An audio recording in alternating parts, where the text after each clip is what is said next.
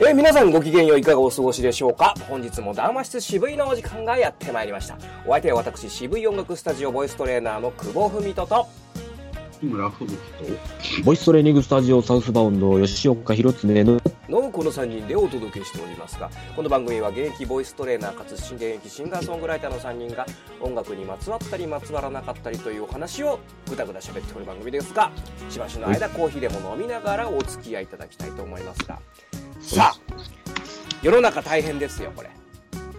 どうしましょあオープン戦無観客試合ですよ。う そこ？まずそこ、JRA も無観客です。うん。あの今日の僕の夜のライブも無観客であってほしくないなというノーピープルデスマッチですよ。これ本当にね、あの切切なる願い、いやいや大変ですよ。いやこんなことになるとちょっと思わなかったね。本当。いうん。うん。や風ー、雲急を告げるですね。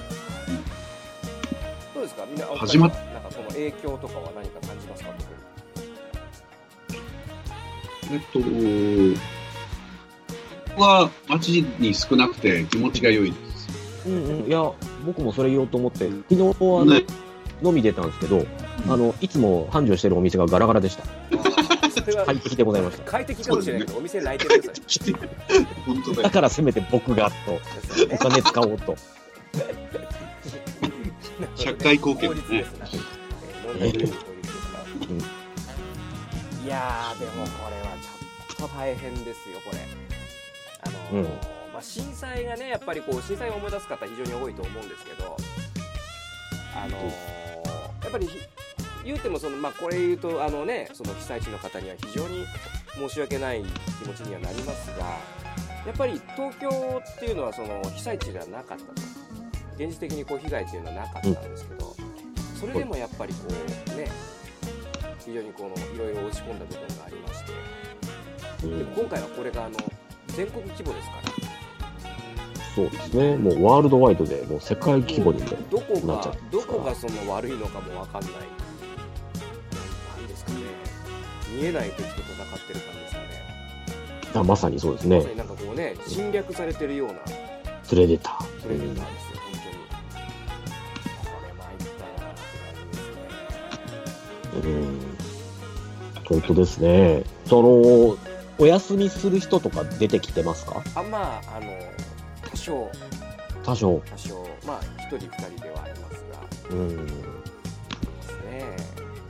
今んとこ、まあ、大分県はですね、まだそんななんか対岸の火事のような感じで受け止めてる方が多いので、まだそういう部分では、あのーうちは全然影響ないんですが、まあ、さっきというか今日ですよね、その小中高お休みっていうのがもう全国規模の要請になりましたので、まあ、マスクもありませんし、ちょっとこう、これから、もしかしたら、ちょっとしばらくお休みしますなんてのが出てきて、うん、おかしくないな大と。本営発表で、まあ、こう言われちゃったらしょうがないうん。であのよくこのねあの、まあ、音楽業界とかそのエンターテインメント業界ではあの一つの指標になるのがねあの例えばジャニーズのコンサートとか、はいはい。それからあの今今日まさに発表になりましたディズニーランドうん、はいはいデはい。ディズニー。っていうのがは結構一つの指標になるんですけども、い。うん。えーまあ、そのディズニーランドがね明日からお休みということで、うん。うん。これなかなかちょっと世の中はもう完全にそっちにシフトしちゃったなという印象ですね。あ、そうなんだ。うんあらあら。まあだからそこに行くとですね、あのやはりそのいろんなね、もうツイッターとかネット界隈でも話題になってますけど、いろんなところのその音楽イベント、うん。あるいはその演劇だったり舞台とかね、そういったエンターテインメント界隈があのもうどんどん自粛、中止、延期になってるわけですよ。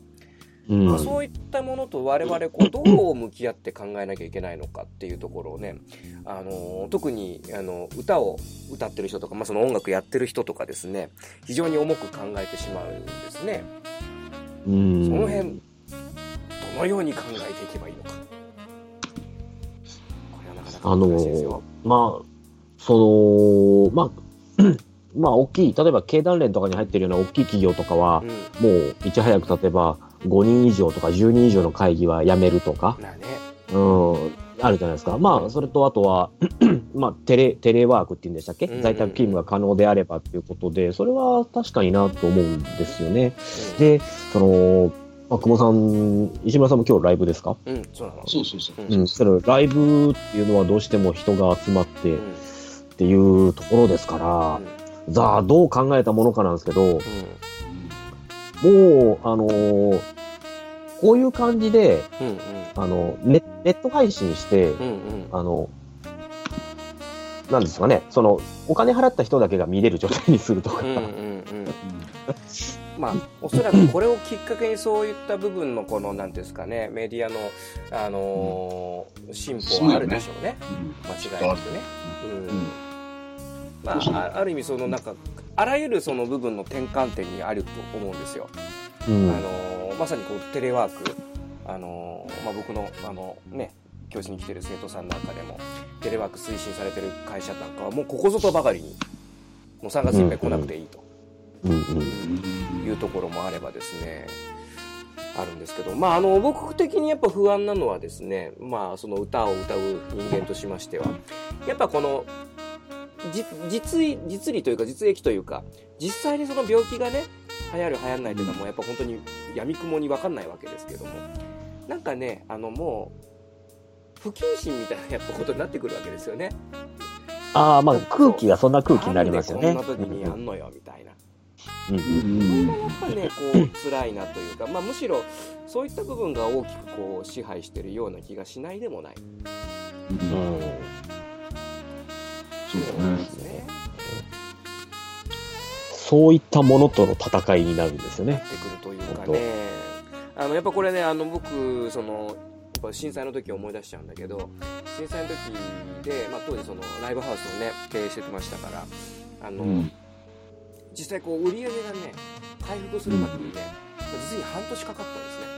うん。半年、えーやっとこうああの前に戻ったかなっていうのが本当に夏というかもう9月とかねそれぐらいの感覚だったかなという記憶がありますね、震災に関してはそのなんていうかな被災地があって東京はそうでもないっていう状況でそれだったので今回これはもっとね長引いちゃうんじゃないかなという非常にこう危ういなんか予感がしておりますねうんうんうん。そうですよね。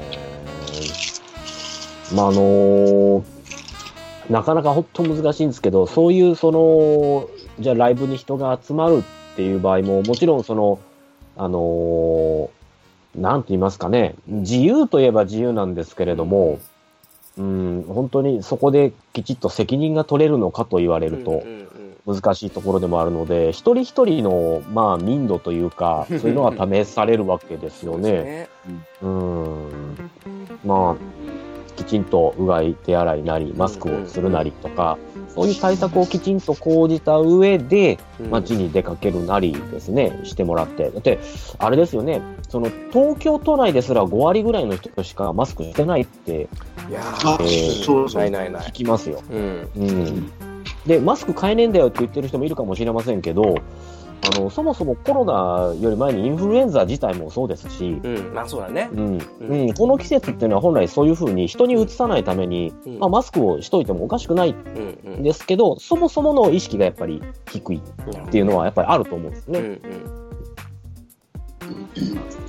だからまあ、そういうところできちんと、そういう、まあ、いい意味でちゃんとした情報を入れて、まあ、いわゆる正しく恐れるでしたっけね。うんあの、うん、そういう点でしっかりと対策していれば、うん。僕は通常の生活を送って全く問題ないと思ってなるんですね。ね。うん。だから分からないから何し、あの、分からないさすぎて、知識がなさすぎて、うん。えっ、と、まあ、余計なデマを信じてしまったりとか、ねうん過度に反応してしまったり、その差別的な、えー行動や発言が出てしまったりするわけですから、うん。そそこきちんとやってもらいたいなと。この間ねあのコンビニに買い物行ってたのね。でちょうどお昼時だったんですよ。だから向こうからこうねコンビニの向こうからあの現場現場の休憩のあんちゃんが缶コーヒー飲みながら「お前さコロナってのはカフェインがいいらしいんだよ。つって真顔でしてたのね。そ初めて聞いたと思って。そういうやからがね。そういうそういうのがいるからダメなのって。あの何でしたっけ？あの26度か27度のお湯を飲むといいとか、ね、ね、いろんな情報があるんだけどまあ。まあ、ウイルスを除菌する、ウイルスを除菌するで、ちょっと爆笑しましたけどね。金じゃねえから。だから不安なんだよね、やっぱみんなな。そうですね。うん、知らないからですよね、本当に。うんまあ、でもそのまあちょっとねあの音楽との付き合い方っていうとやっぱり、まあ、やはり先ほどちょっと僕のライブ関係はちょっと不安があるなっていうのはお話しましたけど、まあライブはやっぱ、うん、いずれにせよ縮小は致し方ないでしょうね。もうウイルスなんで、ね、そうですね、うん、それはもう仕方ない、やっぱりその、ね、違うやっぱり発信の仕方っていうのをちょうど考えるいい機会なのかもしれないなと思いますね。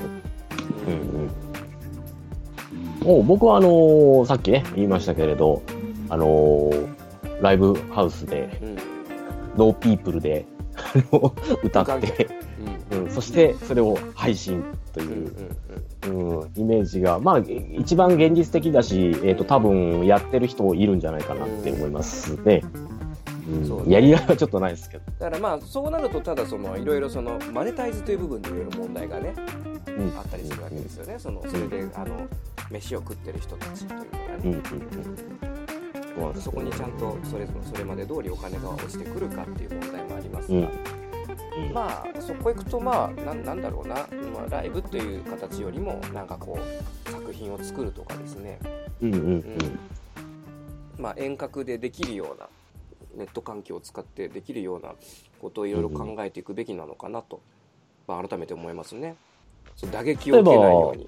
そうですね、うん、あのボイストレーニングも、うん、あのいわゆるオンオンラインレッスン、うんうんうん。うん、あの、もう、最近は僕ほとんどそういうのないですけど、うん、前はちょっとね、やってましたので、うん、うん、そういうのもありなのかな。ちょっと難しい感じはありますけど、やり方次第でなんとかなるかなと、うん、前にこう出てもらったのね、大阪のチャミさんやられてますもんね。ああ、なるほど、なるほど。ちょっと今度やり方聞いとこう。うん、僕の場合はですね、その時何をやったかというと、まあそういう、あの、歌じゃない、えー、人であればそんなに難しくないんですよ。で歌の人はどうするかって言ったらですね、うん、あのー、えー、そうですね、その人が歌いたいっていう曲を、あらかじめワンコーラス分、あの伴奏弾いて、うんうん、えっ、ー、と、キーがマイナス2のやつ、キーがマイナス3のやつとかっていうのを録音してファイル送って、再生してもらいながら歌ってもらうっていう。やり方をやってました。やっぱその、どうなんでしょうね。あの、こっちで、例えば、まあ自分が弾いて、その、例えばスカイプ越しに向こうで歌ってもらっても、タイムラグないのかな？どうなのかな？やっぱさ、この 5G が待たれるというか、5G がこうね、それストレスなければ、あとはあの、一定の音質が担保されるのであれば、うん、そういうこうビジネスチャンス到来ですよ。うん。うん、そうですね。まあ、そうなるとね、いろいろこうやりあのやりようはあるでしょうね、おそらく。そうですね。とまあ、本当ここういう事態に、まあ、なった時に、うんうん、まあ、画面画面越しに本当にね、こう、うん、ちょっとまあ、こう、応急的に、うん。うん、さあ、あ残りがね、まあ、1分になってしまいましたけど、どうしますか、この。この先ふ吹さんなんかあんまり喋ってないですけどいいです。大丈夫ですか？そうそうまあまあまあ、はい、まあまあまあ。まあ、まあ、いつものことですけど、ね、まあ、うん、続まあいくらでも続きは今有事ですからね。有事ですからね、うん、ちょっとじゃあ続けますか、うん、はい。はいこのせっかくのこのチャンスにいろんなことを考えてみる、そうですね、うん、いい機会ですね、じゃあこれ一旦切ってじゃあ後半戦に進みましょうか。はい、はい、ではじゃあ一旦切らせていただきます。